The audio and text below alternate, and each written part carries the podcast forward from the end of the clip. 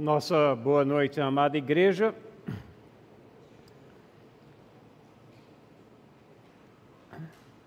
Nós, nessa noite, planejamos terminar a nossa série de quatro mensagens, uma pequena série de quatro mensagens, cobrindo o trecho da segunda viagem missionária de Paulo onde ele toca nas cidades de Tessalônica, Bereia, Atenas e hoje nós chegamos em Corinto. Em Tessalônica, o nosso tema foi persuasão e perseguição. Vimos o que aconteceu naquela cidade, conseguimos detectar qual era a forma de operação de Paulo, como é que ele é, agia em cada cidade que ele encontrava, trazendo o evangelho primariamente aos judeus, indo até a sinagoga. Vimos isso retratado lá em Tessalônica, exemplo de outras cidades prévias também, e cidades que se seguiram a essa. Em Bereia também, da mesma forma, nós vimos as qualificações que foram dadas dos cristãos daquela cidade, ou daqueles que creram na cidade lá em Bereia, pela sua agilidade, prontidão, perspicácia e profundidade com que se entregaram ao estudo da palavra, diz o texto, para ver se as coisas que estavam ouvindo eram realmente assim. Depois é, vimos Paulo em Atenas, e se nós temos é, em Atenas ali o centro acadêmico e também um centro de grande idolatria, naquela região que Paulo está visitando nesse trecho aqui de sua segunda jornada, e um sermão de intensa profundidade também teológica, apologética, com muitas lições que nós podemos ver. Nós chegamos hoje a Corinto e vamos ter também uma visualização não menos surpreendente das coisas que Deus faz e da forma como Deus apoiou e sustentou o ministério de Paulo. Então, a nossa concentração é em Atos capítulo 18, versículos 1 até a primeira parte do versículo 18. Paulo em Corinto e o nosso tema é rejeição e proteção, que é o que nós vamos encontrar aqui é, nessa cidade. Como eu disse, isso daqui encerra é, essa pequena série de quatro mensagens sobre esse trecho da segunda viagem missionária de Paulo, e com toda probabilidade é a última vez que eu estou ocupando também o púlpito da Igreja Presbiteriana de Santo Amaro, considerando a mudança definitiva que nós estamos tendo para a cidade onde moram dois dos nossos filhos, então, isso vai estar se aproximando, será em março, não temos mais nenhuma programação aqui na frente e aproveitamos a ocasião para registrar a acolhida cristã e os privilégios que nós recebemos aqui nessa igreja. Quando aqui chegamos a 30, vai para 31 anos agora, em 2023, e fomos muito bem recebidos, muito bem acolhidos, crescemos bastante aqui é, crescemos bastante espiritualmente, fizemos muitos amigos, amigos que perdurarão, é, mesmo com a nossa ausência, mas queremos deixar registrado a nossa alegria de ter esse é, local aqui onde a palavra de Deus é proclamada com fidelidade, onde as pessoas podem vir e aprender sobre Deus e não apenas ouvir, mas sair praticando e colocando na sua vida diária aquilo que tem aprendido através das mensagens proferidas deste púlpito pelos pastores, abençoados por Deus por aqui estarem, e pelos ensinos também da escola dominical que nós temos, tanto para os adultos como para as crianças, e por todas as atividades nas quais essa igreja tem se empenhado.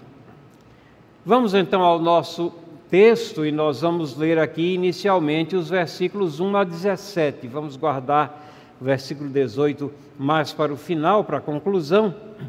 Mas nesse trecho aqui do versículos 1 a 17, nós lemos, acompanhem por favor a leitura e depois conservem também suas Bíblias abertas para irem acompanhando a exposição na medida em que nós fomos adentrando os detalhes daquilo que temos que expor nessa noite. Diz assim a palavra de Deus: Depois disso, deixando Atenas, Paulo foi a Corinto.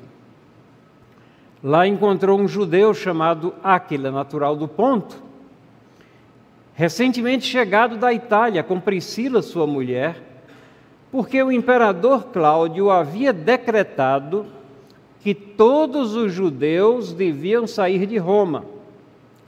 Paulo aproximou-se deles. E como tinha o mesmo ofício, passou a morar com eles e ali trabalhava.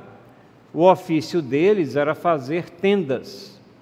E todos os sábados Paulo falava na sinagoga, persuadindo tanto judeus como gregos. Quando Silas e Timóteo chegaram da Macedônia, Paulo se entregou totalmente à palavra, testemunhando aos judeus que Jesus é o Cristo. E como eles se opuseram e blasfemaram, Paulo sacudiu as roupas e disse-lhes: Que o sangue de vocês caia sobre a cabeça de vocês. Eu estou limpo dele, e a partir de agora vou para os gentios. Saindo dali, entrou na casa de um homem chamado Tício Justo, que era temente a Deus. A casa dele ficava ao lado da sinagoga. Crispo, chefe da sinagoga, creu no Senhor, com toda a sua casa. Também muitos dos coríntios, ouvindo, creram e foram batizados. Certa noite, Paulo teve uma visão em que o Senhor lhe disse: Não tenha medo. Pelo contrário, fale, não fique calado. Porque eu estou com você e ninguém ousará lhe fazer mal, pois tenho muito povo nesta cidade. E assim Paulo permaneceu em Corinto um ano e seis meses, ensinando entre eles a palavra de Deus. Quando Galho era procônsul da Acaia, os judeus, de comum acordo, se levantaram contra Paulo e o levaram ao tribunal, dizendo: Esse homem quer persuadir as pessoas a adorar a Deus de um modo contrário à lei. E quando Paulo ia falar, Galho disse aos judeus: Se fosse de fato alguma injustiça ou crime de maior gravidade, ó judeus, eu teria motivo para acolher a queixa que vocês estão trazendo. Mas, como é uma questão de palavras, de nomes, da própria lei de vocês, resolvam isso vocês mesmos. Eu não quero ser juiz dessas coisas. E os expulsou do tribunal. Então todos agarraram Sóstenes, o chefe da sinagoga, e começaram a espancá-lo diante do tribunal Galho, todavia, não se incomodava com essas coisas. Vamos orar? Senhor Deus, acabamos de ler a tua palavra e agora pretendemos expô-la para o nosso crescimento, para o nosso entendimento e para a aplicação também das verdades que tu tens aqui contidas para a nossa instrução. Pedimos que possamos ser iluminados pelo Teu Espírito Santo para entender muito bem aquilo que servos teus escreveram, no caso aqui que Lucas registrou sobre essa viagem de Paulo, neste livro que ele escreveu, sob a inspiração do Espírito Santo, para que a tua igreja prosseguisse firme e forte, da forma como tu profetizastes de que as portas do inferno não prevaleceriam sobre ela e ela continua na sua marcha. Te pedimos, Senhor, que tu agora apliques essas verdades em nossas vidas e dá-nos uma compreensão plena a cada dia dos teus preceitos. Em nome de Jesus, com o perdão dos nossos pecados, nós oramos. Amém. Nessas quatro mensagens da nossa série, como eu disse, que nós procuramos cobrir em sequência Tessalônica, Bereia, Atenas e Corinto, todas situadas é, na Europa, não é? e mais essas de baixo na atual Grécia. Na realidade, as do norte também, na Grécia atual, elas estão é, compreendidas. Todas elas fazendo parte dessa segunda viagem missionária de Paulo, é, que ocorreu em torno do ano é, 50, 51 da era cristã. Nós já vimos como ele saindo lá de Troade, onde ele teve aquela visão, passa a Macedônia e ajuda-nos. Ele queria ir para o norte, foi impedido, queria ir para o sul, foi impedido, e ele teve que seguir em frente. Para em Filipos, a primeira cidade da Macedônia. De lá ele vai para Tessalônica, depois para Bereia, depois para Atenas, e agora nós vemos aqui Paulo saindo de Atenas e indo até Corinto, que é a, a, descrição que nós temos daquilo que aconteceu nesses 17, 18 versos que nós temos aqui do livro é, de Atos. Então, hoje à noite, nós estamos no ponto final desse é, segmento, a cidade é, de Corinto. E aqui nós vamos é, examinar, já lemos, já conseguimos ver, porque ah, o nosso tema é rejeição e proteção.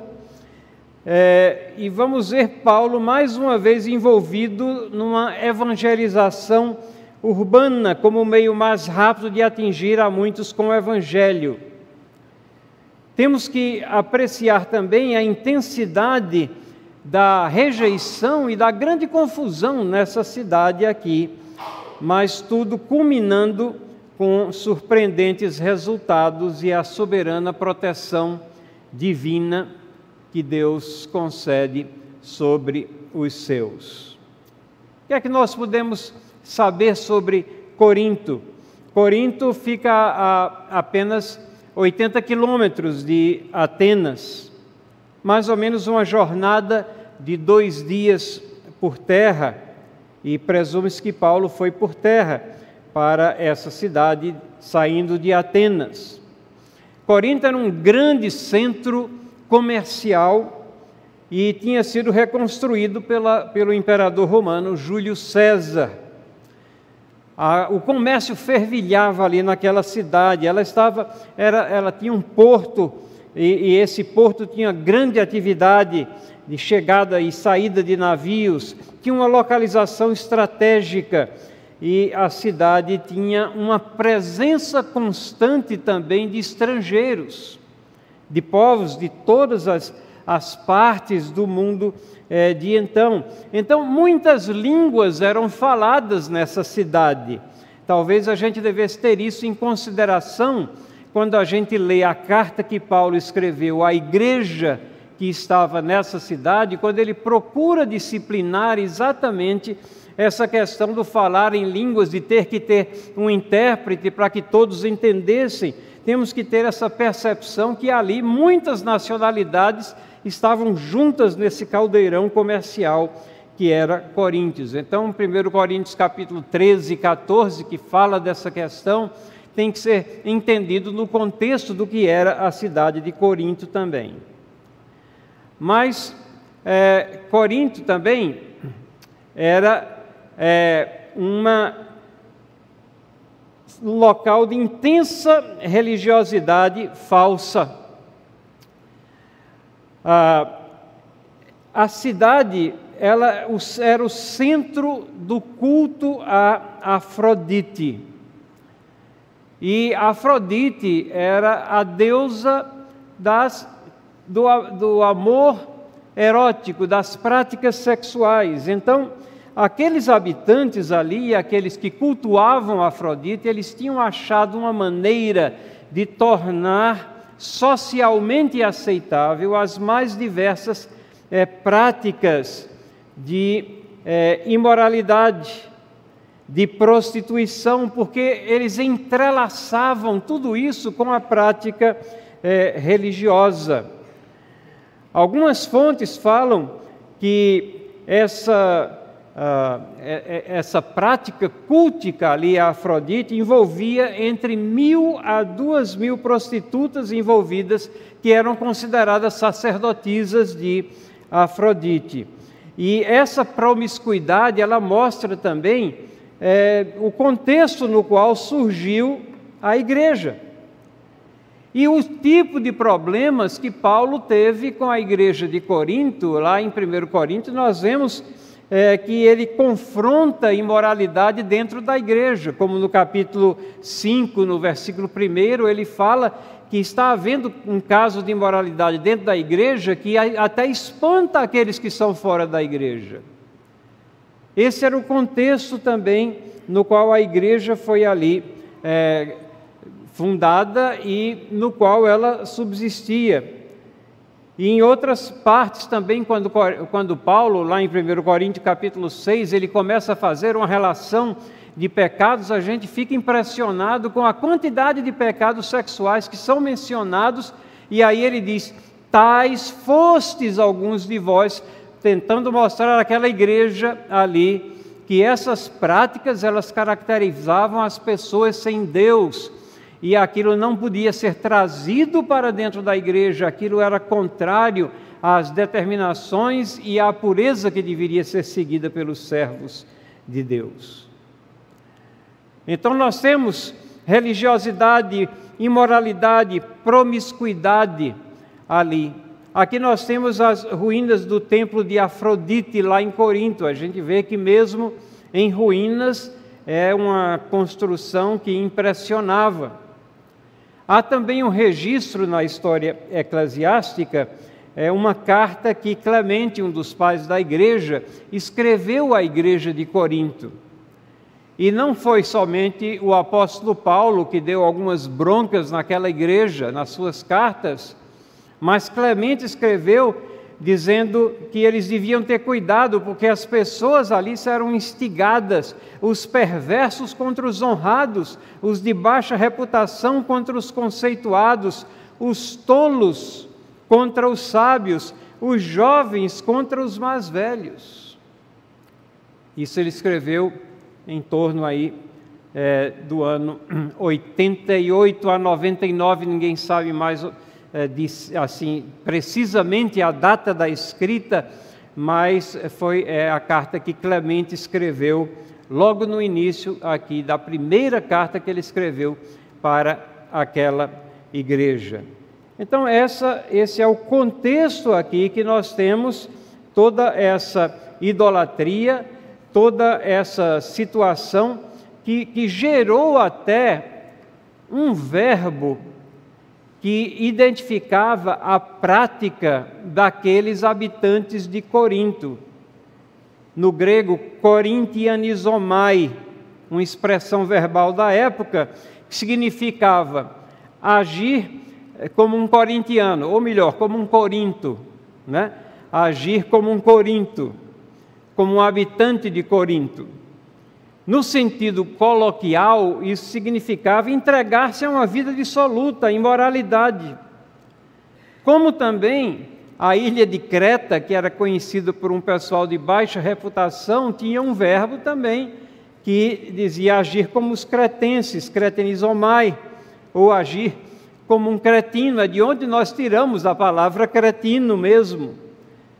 Então, é, a, a, falta da verdade estava muito presente lá na ilha de Creta, e aqui na cidade de Corinto é a questão da imoralidade, da, da vida dissoluta. E nós, é, quando vemos aqui o início aqui do nosso texto, nós somos confrontados com essa observação, que os judeus foram expulsos de Roma Paulo encontra ali um casal de judeus e o registro de Lucas é de que eles foram expulsos de Roma. Ora, é, aí se pergunta por que eles foram expulsos de Roma? Foram expulsos, expulsos pelo imperador Cláudio. É, ele era inicialmente simpático, não criava problema com judeus nem com os cristãos.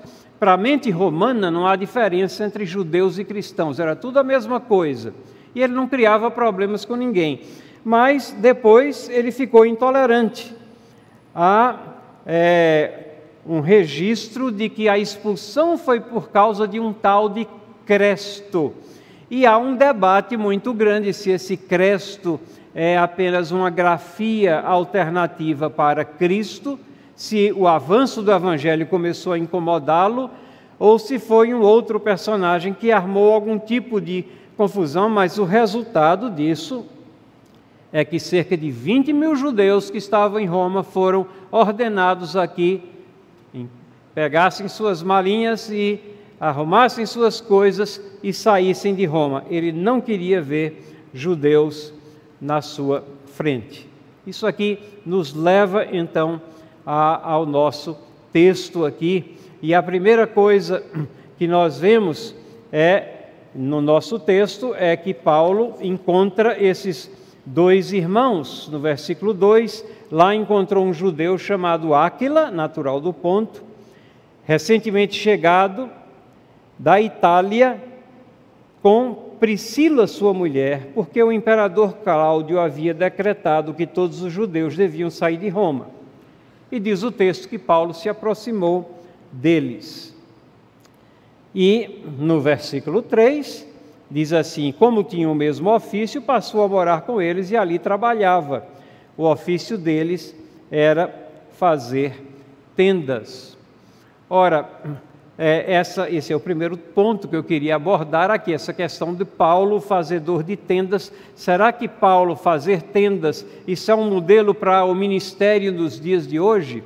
Os pastores deveriam ter sempre uma ocupação é, que não onerasse a igreja, porque às vezes muitos cristãos abrigam essa noção de que é, as igrejas não têm que dar o sustento integral ao pastor. E será que nós encontramos aqui um modelo? É isso que o texto está nos dizendo? Mas para chegar a esse ponto para abordar, vamos falar um pouquinho aqui sobre Áquila e sobre Priscila. Áquila, a palavra significa águia, é natural dessa cidade, ponto. E essa cidade ela é mencionada em outros trechos da Bíblia, no capítulo 2 de Atos, quando relaciona todos os estrangeiros que estavam lá no dia de Pentecostes, diz: Somos partos, medos, elamitas, naturais da Mesopotâmia, Judeia, Capadócia, Ponto e Ásia. 1 Pedro, no primeiro versículo de 1 Pedro, capítulo 1, Pedro, apóstolo de Jesus Cristo, aos eleitos que são forasteiros da diáspora, no Ponto, na Galácia, na Capadócia, na Ásia na Bitínia. Então era uma cidade é, conhecida aqui pelos escritores bíblicos e pelos ah, por aqueles que vinham a Jerusalém. Havia judeus lá e eles vieram a Jerusalém provavelmente a partir de Pentecoste. Quando eles regressam de volta às cidades, o evangelho se espalha nessas cidades. Priscila, a sua esposa, é também chamada pelo diminutivo é, Prisca, e é, é, interessante porque nós nos acostumamos a sempre nos referir a eles como Priscila e Aquila. Primeiro a gente não fala Aquila, mas deveríamos, a pronúncia certa provavelmente era é Aquila. Mas é porque ah, Paulo coloca eles nas saudações de diversas eh, de suas cartas no final porque eles, nós vamos ver, eles, eles seguiram na companhia de Paulo a partir de Corinto. Então, eh, nós nos acostumamos a falar Priscila e Aquila, ou, Priscila e Aquila, o nome dela vindo antes, mas aqui nesse texto, na cidade, nós somos apresentados primeiro a Aquila e depois a Priscila, ou Prisca, como também ela é referida em é, outro trecho da palavra de Deus. Paulo passa a trabalhar, a morar com eles. No versículo 3 a gente viu isso. No versículo 18, que nós não lemos ainda, mas vamos ler no final, nós vamos ver que eles passam a ser companheiros de Paulo na jornada dali para frente. No versículo 26 desse mesmo capítulo 18, nós vamos ver que foram eles que pegaram Apolo, que era uma pessoa é, extremamente estudiosa, interessada, que estava falando, foram eles que pegaram Apolo, levaram assim para o canto e disseram: Apolo, uh, ouçam, ouça aqui. Foram eles que ensinaram Apolo, que é, fizeram com que ele estudasse com mais profundidade para que utilizasse a, o seu poder, a sua eloquência, a sua oratória, a sua persuasão perante outros, aquele fogo que ele tinha como novo é, convertido. Então, eles, nós sabemos que eles eram versados na palavra, se tinham essa condição lá em Éfaso de fazer isso, isso é depois de Corinto. Paulo chama eles, em Romanos capítulo 16, versículo 3, de meus auxiliares em Cristo Jesus. E no versículo 4 de Romanos 16, ele diz que eles se arriscaram para proteger a Paulo. Então imagine a amizade que foi gerada aqui, o companheirismo. E Paulo envia então, como eu já disse, essas diversas saudações em suas cartas aqui. É, e em 2 Timóteo, a última carta que Paulo escreveu, ele diz assim: saudações de Prisca e Áquila. Essa foi a última carta, então eles estiveram com Paulo até é, o final da sua jornada aqui é, nessa vida. Mas a pergunta nossa é: fazer tendas é um modelo para o ministério nos dias de hoje? Sabemos que Áquila e Priscila eram fazedores de tenda, eles eram profissionais. Eles sabiam fazer isso, estavam no lugar certo para fazer isso, grande centro comercial, provavelmente não tinham nenhum problema em vender o produto deles ali e Paulo se junta a eles porque naquela época a educação judaica também ensinava sempre alguma habilidade, alguma competência é, nessas áreas para aqueles que é, eram educados. E Paulo se junta a eles e vai fazer tendas. Mas o que eu queria que os irmãos notassem é que a situação de Paulo fazendo tendas aqui é temporária. Porque o trecho da palavra de Deus, lá no versículo 5, diz que Silas e Timóteo chegaram trazendo recursos, trazendo oferta. E no versículo 5 diz que a partir desse momento, Paulo se entregou totalmente à palavra. Paulo se entregou totalmente à palavra. Então a concentração dele já não era mais ali tendo que fazer tendas para providenciar o sustento, essa foi uma situação temporária. Áquila e Priscila continuaram fazendo tendas com toda probabilidade, mas Paulo se entregou totalmente à palavra.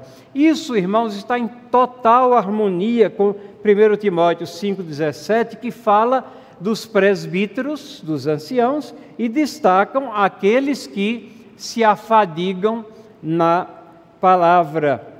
E também 1 Coríntios capítulo 9, versículo 14, que diz: Assim também o Senhor ordenou aos que pregam o evangelho que vivam do evangelho. E Paulo aqui está substanciando o seu direito.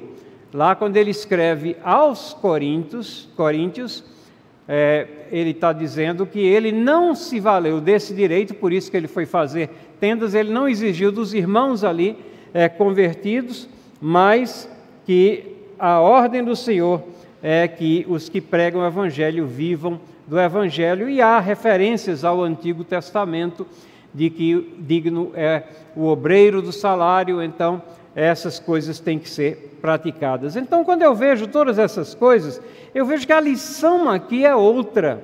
Não é a questão de, de se o, o, o pastor tem que arranjar o sustento para não ser pesado a igreja, não. A lição aqui, eu acho que é muito mais concentrada em Áquila e Priscila, mostrando que a propagação do Evangelho não é somente tarefa de ministros ordenados. Daí a menção deles também.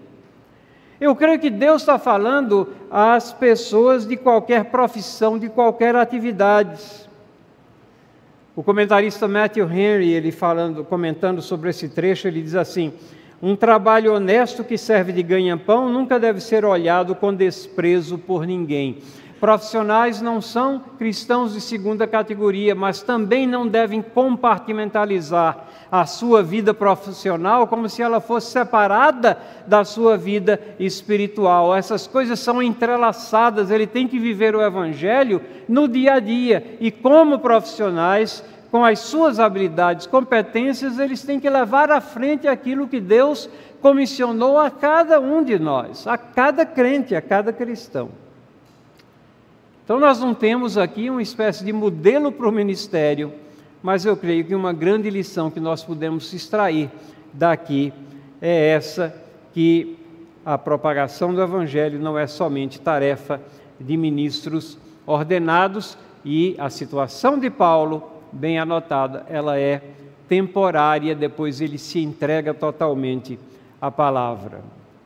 Mais uma outra pergunta, e a propósito, ao registro dessas perguntas aqui, e também local de anotação, é, se você tem, vocês têm o livro de é, pregação da, da IPSA, está nas páginas 277, 278 e 286 então lá há um local para você fazer anotações e também acompanhar essas perguntas que nós estamos procurando responder no exame do texto. A segunda coisa que nós nos perguntamos aqui, qual foi a causa da irritação e decisão tomada por Paulo quanto a essa cidade?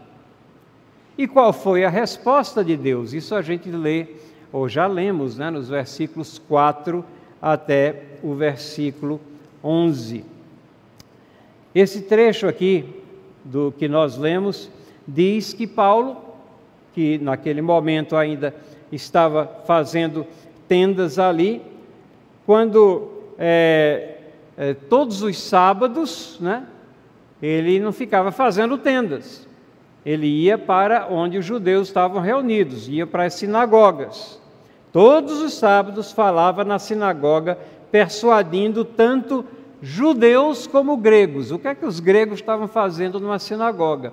Eram prosélitos, eram talvez helenistas, talvez tinham alguma conexão é, de ancestrais judaicos, talvez não, talvez tinham sido persuadidos pelas escrituras.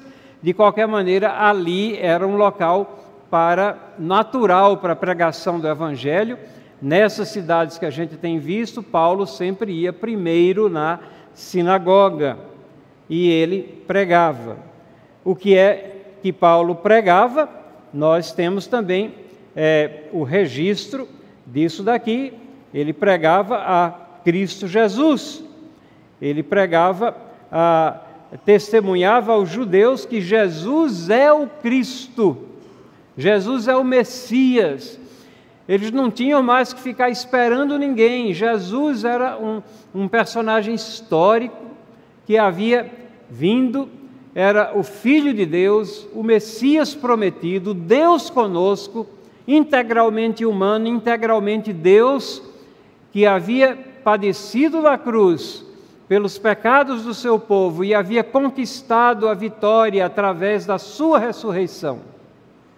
Então, Cristo Jesus era esse pregado ali por Paulo, e ele testemunhava aquilo de uma forma ampla. Mas aí nós vemos aqui que vem a oposição. O texto diz que aquelas pessoas se opuseram e blasfemaram. E aí a gente encontra um Paulo dramático, né? quando a gente lê aqui aquilo que aconteceu. Diz que Paulo é, sacudiu as roupas, uma forma Lembra de é, que na, na palavra de Deus também diz que quando a, naquela rejeição explícita devia bater o pó das sandálias. Aqui Paulo foi mais, acho que ele sapateou, ainda sacudiu as roupas assim para mostrar que ali o seu ministério ele está terminado aqui dentro, aqui dentro dessa é, sinagoga. Paulo, dramático, mas o texto diz que eles blasfemaram, eles não somente, não era uma oposição light, não, não era algo é, que ele se fizesse pouco caso, não, eles estavam é, blasfemando das coisas que Paulo estava colocando a ele. Ele sacode as roupas e aí, é, é, fazendo uma referência uma citação do Antigo Testamento, ele diz assim: O seu sangue, o sangue de vocês caia sobre a cabeça de vocês. Eu estou livre e eu vou embora. Vou embora. Versículo 6, é, nós temos aqui é, Paulo dizendo no versículo 6: é, Vou para, e a partir de agora, vou para os gentios. Vou para os gentios. Qual é a resposta de Deus a essa situação, a essa oposição aqui? Paulo está, obviamente, muito perturbado com a forma pelo qual os judeus rejeitaram ali a mensagem. De todas as pessoas, os judeus é que tinham que aceitar ah, de cara, porque Paulo estava demonstrando pelas Escrituras. Mas eles rejeitam, eles blasfemam. A resposta de Deus é surpreendente aqui. Primeiro, Deus manda convertidos. Diz o texto que Paulo saiu da sinagoga e entrou na casa de Tício Justo. Ora, esse Tício Justo era vizinho da sinagoga. Vizinho da sinagoga. E diz também no versículo 7 que ele creu e acolhe Paulo em sua casa. Nós não temos muita certeza se ele deixou nesse momento de morar com, com é, Áquila e Priscila e foi morar aqui, ou se essa acolhida foi apenas como um local de reunião, como local de ensino, como local de adoração. Nós não temos muita certeza, mas o fato é que ele foi, ele acolheu a Paulo. Mas o, o, o que eu acho fascinante nesse texto aqui também é que nós começamos a ver o registro das conversões e o próximo é Crispo. E quem é Crispo? é o chefe da sinagoga. No versículo 8 diz que ele creu. Depois daquela manifestação dramática de Paulo, você tem a conversão de Tício Justo, depois você tem de Crispo, e eu fico imaginando a cena aqui. Né? A mulher chega, a mulher de, de Crispo provavelmente chega para ele e diz: é, Sabe, Tício? Ele diz: Sim, ela diz: Pois bem, o Tício se converteu, ouviu o que Paulo estava pregando e se converteu. E o Crispo responde: Mas justo Tício? Ela disse: Não, Tício justo. E Cristo acrescenta: Mas nós éramos, somos vizinhos aqui, como é que ele, ele faz uma coisa dessas? Eu vou falar com ele. Resultado: Deus converte ele também obviamente construindo em cima daquilo que Paulo tinha pregado a ele.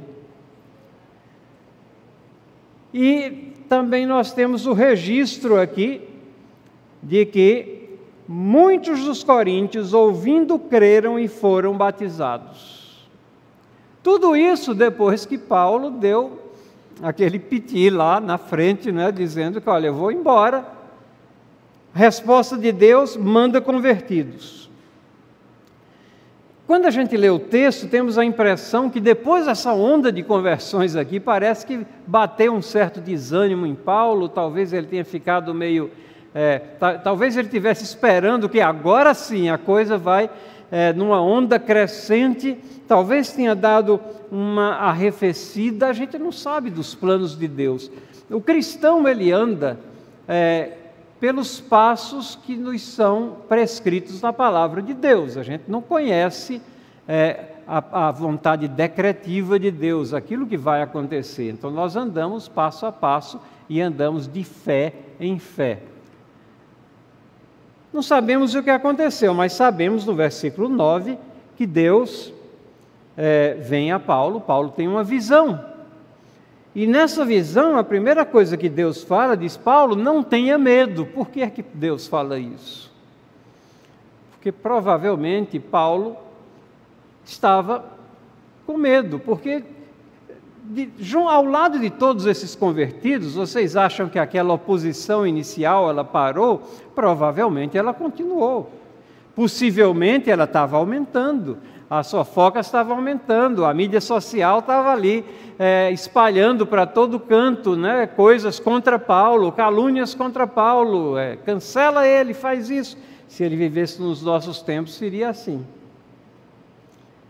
Deus diz: não tenha medo. Paulo estava desanimado, é possível. Paulo já havia dito que iria é, deixar. É, será que ele ia deixar a cidade ou será que a expressão dele foi: Eu vou sair da sinagoga, agora eu só falo fora é, da sinagoga? Mas é bem capaz de que Paulo estava planejando deixar a cidade mesmo. Mas no versículo 10, Deus diz: Eu estou com você. E essa é a promessa nossa também. Quando Jesus Cristo dá a grande comissão aos apóstolos e nós estávamos ali representados pelo apóstolo, ali era a igreja corporativa, ele diz que ele vai estar conosco todos os dias. A gente não deve fixar os olhos nos resultados, se virão ou não. Essa, essa, isso não é isso que nos motiva. Isso é, pode ser uma bênção de Deus, sabermos que a, a, palavra está prosperando, mas pode ser que Deus seja servido não nos, nos dar essa informação. E mesmo assim, os nossos olhos devem estar fixados em Deus, na Sua soberania, no seu poder. Então, essa visão vem a Paulo, diz que ele não deve ter medo, diz que Deus está acompanhando dela e é, diz: ninguém ousará lhe fazer mal.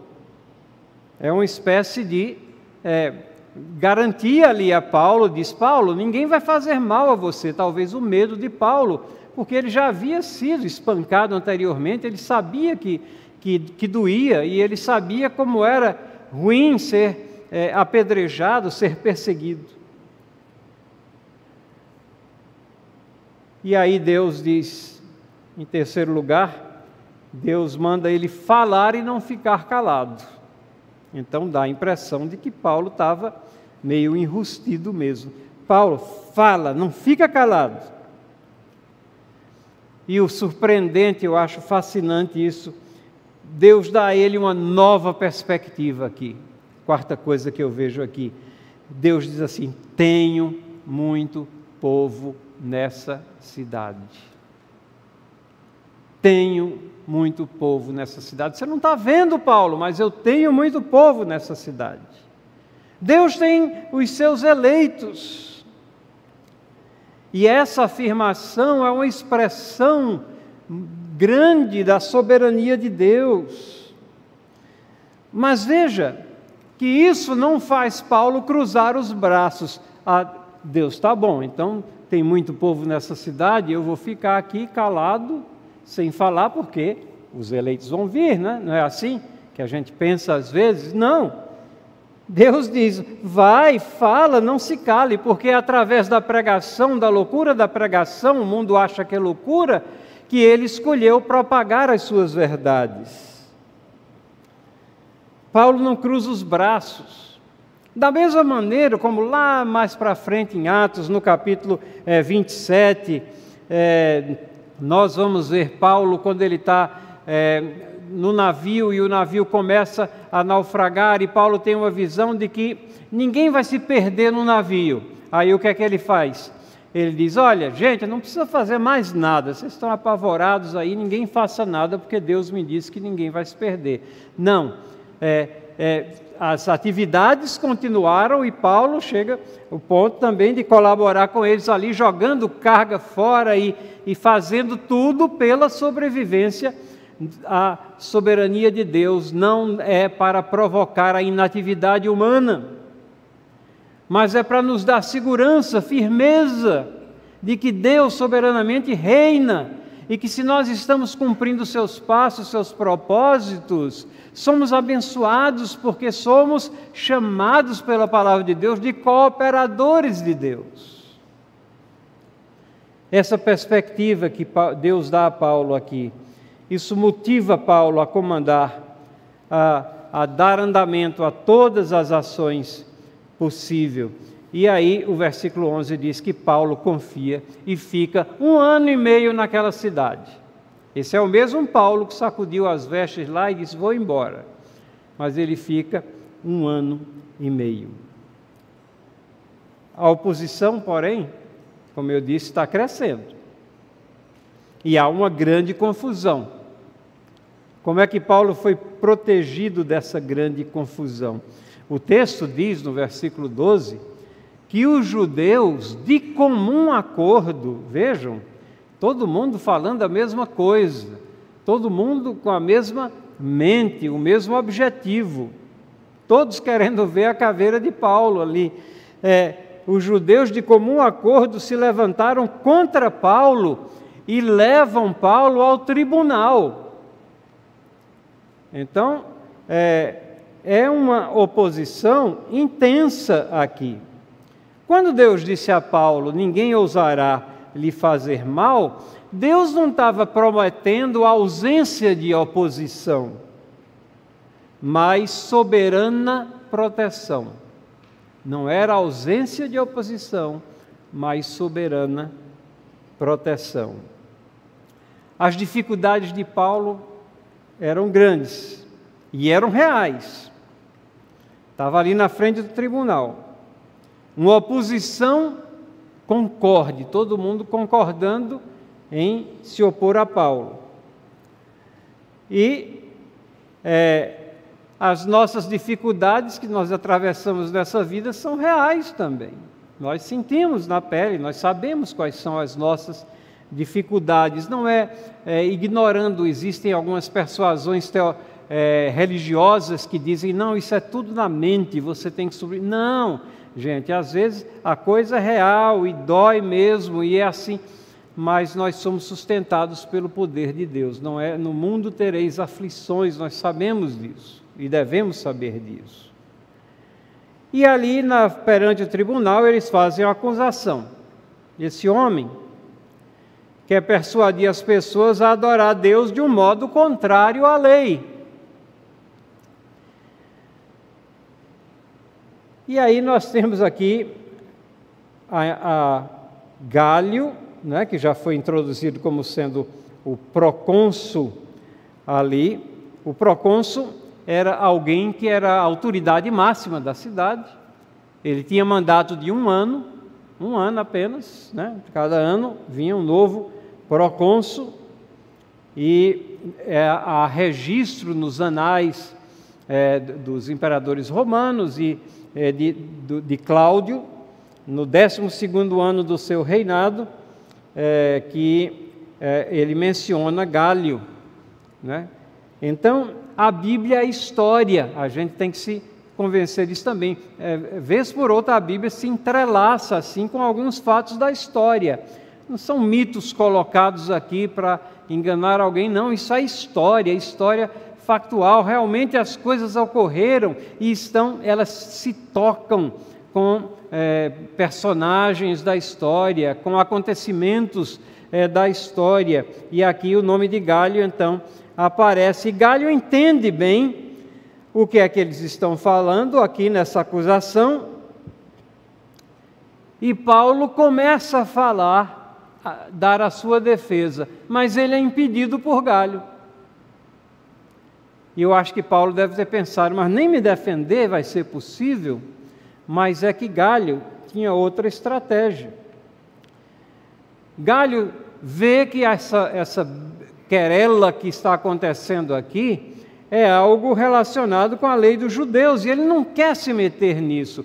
Os romanos tinham por princípio de permitir que os povos conquistados praticassem a sua religião, a sua religiosidade, sem muita interferência. Obviamente que eram imperadores despóticos, de vez em quando exacerbavam seus poderes, mas aqui ele não quer se meter e mais ainda, ele expulsa todo mundo do tribunal.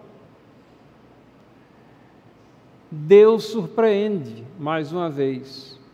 Lembra o que é que Deus tinha prometido? Paulo, não vai acontecer nada com você. E não acontece nada com Paulo. Agora, qual é o fato irônico narrado aqui no texto? Que mostra que a pessoa que menos aparenta ser receptiva ao Evangelho pode, na providência de Deus, ser alcançada. No versículo 17: Sóstenes é agora o chefe da sinagoga porque o, é, o Crispo tinha se convertido. Então Sóstenes é o acusador. E como acusador, ele é incompetente, porque ele leva uma questão dos judeus para o poder romano. E o resultado disso é que ele leva a maior surra dos próprios amigos ali, provavelmente. É, é como se os amigos estivessem dizendo: como é que você nos mete numa encrenca dessa? Né? O galho, diz o texto, que não está nem aí, não se importavam. Mesmo que o espancamento estivesse ocorrendo no próprio tribunal. O texto diz assim: todos agarraram Sóstenes. Todos agarraram Sóstenes. Imagine a confusão. Agora, só fazendo uma pequena digressão aqui, veja, diz: todos agarraram sócio. Ali devia ter uma multidão, impossível. Quantas pessoas? 200 dentro do tribunal, 100, 50 que fossem, impossível 50 pessoas agarrarem todas elas uma pessoa só, né? É impossível. Então, quando a gente estiver estudando essa palavrinha todos, na Bíblia, e isso acontece muitas vezes quando a gente está estudando questões relacionadas com a salvação, né? e aí a gente quer interpretar todos sem exceção. Não, não é todos sem exceção. Obviamente que aqui é uma expressão que mostra todos sem distinção. Não, independentemente se eles eram gregos, judeus ou soldados ali da guarda do tribunal, agarraram Sóstenes e ele, ele é, é surrado ali naquele momento por ter armado a confusão e levado aquela multidão lá para saírem sem nenhum resultado e ainda receberem uma repreensão do galho ali. Mas e aí? Sóstenes se converteu? Bom, Deus sempre nos surpreende, e certamente Deus sempre é, surpreendeu a Paulo. Já havíamos sido surpreendidos com a conversão de Cristo. Deus tem todo o poder de realizar acima de nossas expectativas. E há uma grande probabilidade que o Sóstenes mencionado na primeira carta aos Coríntios, no primeiro capítulo, no primeiro versículo, que diz assim: Paulo, chamado pela vontade de Deus para ser apóstolo de Cristo Jesus, e o irmão Sóstenes. O irmão Sóstenes. Ora, pode ser outra pessoa chamada Sóstenes? Pode, mas não é um nome tão comum assim. Nem naquela época, né? hoje menos ainda, obviamente. Mas é, Paulo está escrevendo à igreja de Corinto e faz referência a um Sóstene que era conhecido por aquela igreja, ao irmão Sóstene. Provavelmente é esse mesmo Sóstene que foi salvo depois da surra que levou. E nós temos que orar pelos nossos Sóstenes, por aqueles que rejeitam tão abertamente o Evangelho de Cristo e orar para que a conversão deles possa ocorrer num ambiente mais pacífico do que ocorreu aqui com Sóstene. Bom, isso nos leva ao último versículo aqui, a primeira parte. Paulo ficou ainda muitos dias em Corinto. Provavelmente esses muitos dias estão inclusos naquele ano e meio que diz que ele ficou ali naquela cidade. Por fim, despedindo-se dos irmãos, navegou para a Síria, levando em sua companhia Priscila e Áquila. Aqui o nome de Priscila precede o de Áquila. Em conclusão, irmãos, o que é que esses quatro locais que nós visitamos através das páginas da Bíblia têm em comum? Nós vemos aqui ocasiões, e eu já mencionei isso aqui no começo, de evangelismo urbano. Esse era o modo de operação de Paulo propagar as verdades. Ele buscava as cidades. E esse, vivendo numa grande cidade como nós vivemos, é o tipo de evangelismo no qual nós estamos envolvidos. E você pode perguntar, mas significa que o meio rural não é importante? É claro que é. Mas é, as cidades que, mesmo as pessoas do meio rural, convergem para comprar, vender, fazer os seus negócios, para obter bens, para avançar a educação e quantas outras coisas. Desses centros populacionais que foram visitados por Paulo, o evangelho se espalha. Deus dá enorme importância às cidades, a começar por Jerusalém, a grande importância que recebe na Bíblia. Paulo dava importância às cidades, mas não é que ele estava é, é, concentrado só em evangelho de massa, não. Não. É, quando ele chama os líderes da igreja de Éfeso, ele disse que eles não devem esquecer que ele visitou a cada um, casa por casa. Né? Então, os contatos dele eram pessoais, mas essa visão de que as cidades têm uma importância muito grande na nossa evangelização era é, a visão de Paulo e deve ser a nossa também. É, Deus falando com Paulo, diz Paulo: Tenho muito povo nessa cidade, não tenha medo, não fique calado. É a mensagem que nós temos também, né? Deus tem muito povo nessa cidade, nessa cidade de São Paulo. Não vamos ter medo, não vamos ficar calados também. Uma outra lição que a gente pode tirar é que a propagação do Evangelho não é somente tarefa de ministros ordenados. E eu creio, já disse, que Deus está falando às pessoas de qualquer profissão e atividades. Paulo tinha uma ocupação, mas todos os sábados ele falava na sinagoga, persuadindo judeus como gregos. Mas Priscila e Áquila tinham a sua profissão e auxiliaram a Paulo na propagação do evangelho. E não quer dizer que eles foram ministros ordenados, não, eles auxiliaram e propagaram o evangelho, ensinaram a Apolo e tantas outras situações são registradas na palavra. E lembremos-nos, como a gente viu, cidade após cidade, a rejeição ao Evangelho é a reação mais comum. Mas isso não deve fazer perdermos o rumo. Paulo fazia o trabalho de Deus, não desanimava nem perdia o rumo, foi honrado por Deus.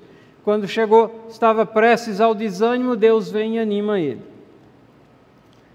E assim nós temos também que prosseguir com apreciação por essa milagrosa proteção divina e pelo acompanhamento prometido por, por Jesus ao nosso caminhar. Eis que estou convosco sempre. E por último, Deus sempre vai nos surpreender. Ele traz resultados surpreendentes. A gente não pode subestimar o poder do Evangelho. Deus não promete ausência de oposição, mas soberana proteção. E debaixo dessa proteção, a igreja avança, as portas do inferno não prevalecem sobre a marcha triunfante do reino. Entra reino, terreno, sai reino terreno. Entra governo, terreno, sai governo terreno. Deus reina supremo sobre tudo e sobre todos, que nós possamos honrar a esse Deus com a nossa palavra, com a nossa fala, com as nossas vidas e com as nossas ações. Vamos orar. Que agradecemos, Senhor, pela tua palavra, porque ela coloca de forma tão clara a forma como Tu escolheste servos teus para propagar o Evangelho Salvador de Jesus Cristo. Isso é uma honraria que nós recebemos como servos teus, de podermos ser teus cooperadores nessa tarefa. Faz, Senhor, com que nós não nos calemos, mas falemos. E faz também com que possamos ter confiança redobrada no teu poder, na tua soberania, possamos ver a tua presença nas nossas vidas e vidas sendo salvas também através da propagação do Evangelho Salvador de Cristo Jesus. Em nome de quem nós oramos. Amém.